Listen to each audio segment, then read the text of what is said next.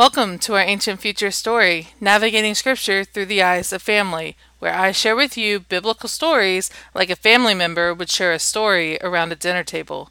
As children of God, we are a part of God's family, and His family story has a lot of history. Each week, we will take one story and talk about it, the cultural, historical, geographical, and sociological impacts. We will be looking at these stories through the perspective of our ancestors, through the lens of ancient times, in hopes of learning more about our family. This is our Ancient Future Story.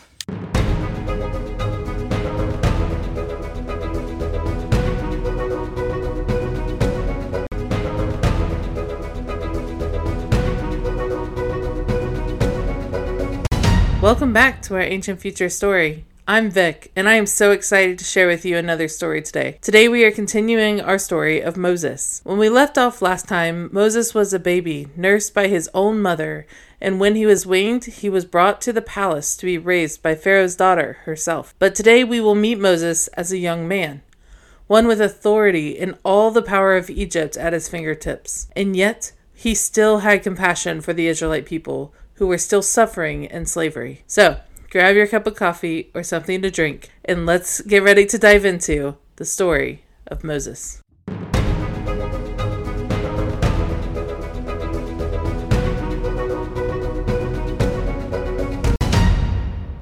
Our story opens with one day when Moses was grown up. He went out to check on the Hebrews in places of service, in the fields and construction sites. When he saw an Egyptian beating one of the Hebrews, Moses looked around and seeing no one, he struck down the Egyptian and buried him in the sand. The next day he went out and saw the Hebrews fighting with one another. So he walked over to them and asked the one fighting, "Why are you struggling with your companion?" And his response is my favorite thing. "Who made you prince and judge over us?" Almost like, who died and made you king? And it just makes me laugh. Anyway, he goes on to challenge Moses and say, "Are you going to kill me like you killed the Egyptian?" Moses, knowing he was caught and that someone saw him, he was afraid, and rightly so, because when word got back to Pharaoh about what Moses had done, he ordered him dead. So Moses fled from Egypt, from Pharaoh, and from the only place he had ever known, and ran into the wilderness of Midian, and sat down at a well. Now there was a priest in Midian who had seven daughters, who had come to the well to gather water for their father's flocks, but the shepherds had driven them away from the well. Moses, seeing this, could not stand by and watch this happen, so he stood up and watered the flock for them. Moses ran home to tell their father of the man who helped them at the well, saying, "An Egyptian delivered us from the shepherds, and even drew water for us, and watered the flock." Their father, amazed, asked them, "Where is he? Why did you leave him at the well? Go get him so we may eat together." So Moses came to the house and was content to dwell there with him. The father gave Moses his daughter Zipporah as a wife, and she gave birth to a son, whom Moses named Gershom, because he said, "I have been a sojourner in the foreign land." Meanwhile, back in Egypt, the Pharaoh who was seeking Moses' life had died, but the people of Israel still groaned daily, for their labor was difficult. But Yahweh heard their groaning and remembered his covenant with their forefathers, Abraham, Isaac, and Jacob. Yahweh saw the Israelites, and he knew what was happening to them. And that is where our story ends for today. The people of Israel seemingly lost without hope, and Moses is building a life in a foreign land away from everything he has ever known. But the story is not over. Next time, we will see Yahweh reveal himself to Moses and unleash his plan to rescue the people of Israel.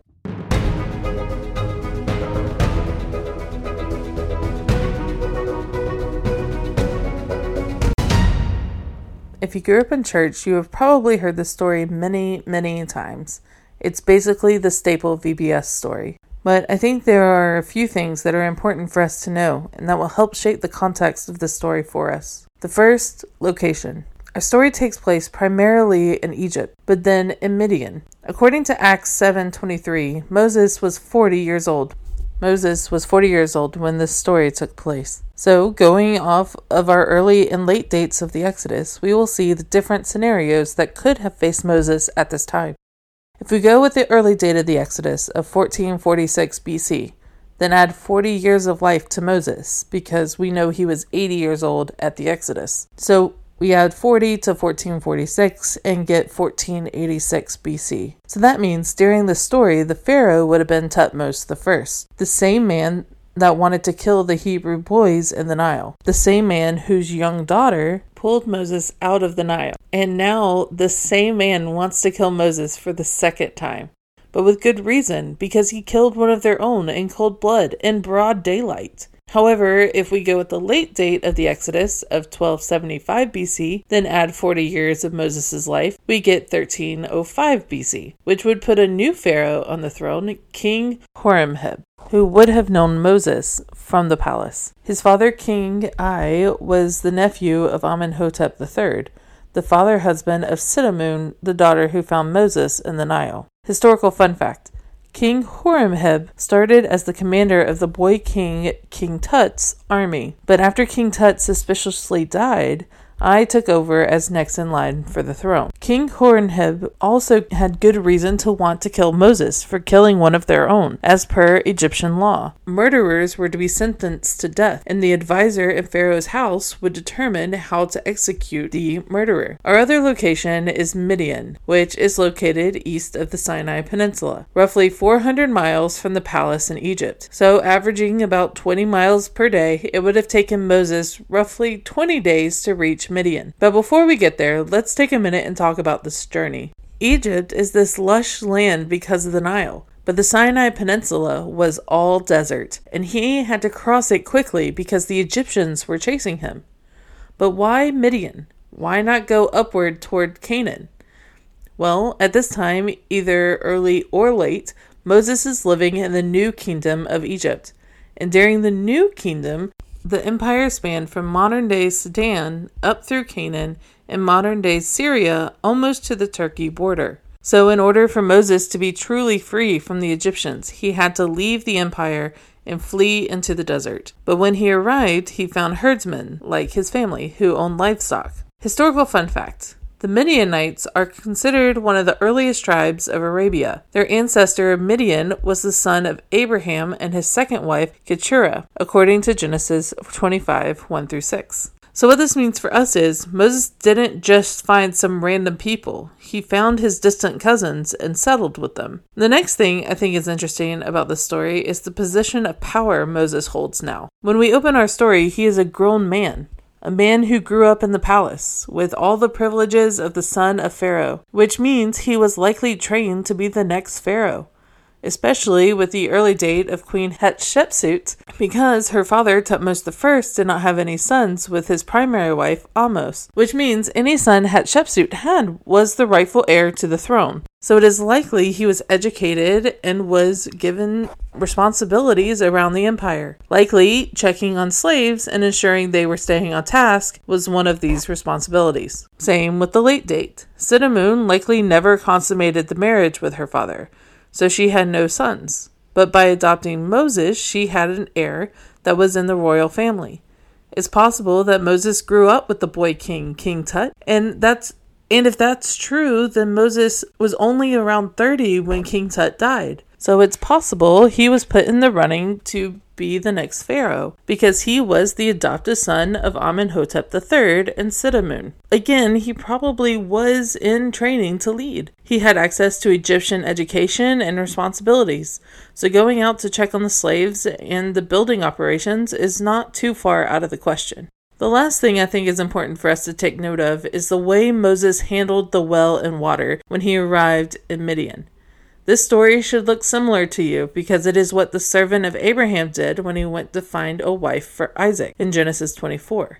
It is also what Jacob did when he met Rachel in Genesis twenty-nine. It is an overwhelming act of hospitality to give the, an entire herd water. But just as Abraham's servant and Jacob found favor with the owners of those herds, Moses found favor with the priest of Midian, whose response to his kindness was giving his daughter Zipporah to him in marriage. But I also love that the daughters of the priest of Midian describe Moses not as a Hebrew, but as an Egyptian, which means he must have looked like an Egyptian, which makes sense since he was living in the palace and being trained in the way of Pharaoh. So, what does our story have to tell us about God? Every time we gather together, we will hear a story from Scripture, and we will take time to see what the story tells us about Yahweh. In today's story, we learn that Yahweh hears the groans of his people. God didn't just stand by and let his people suffer.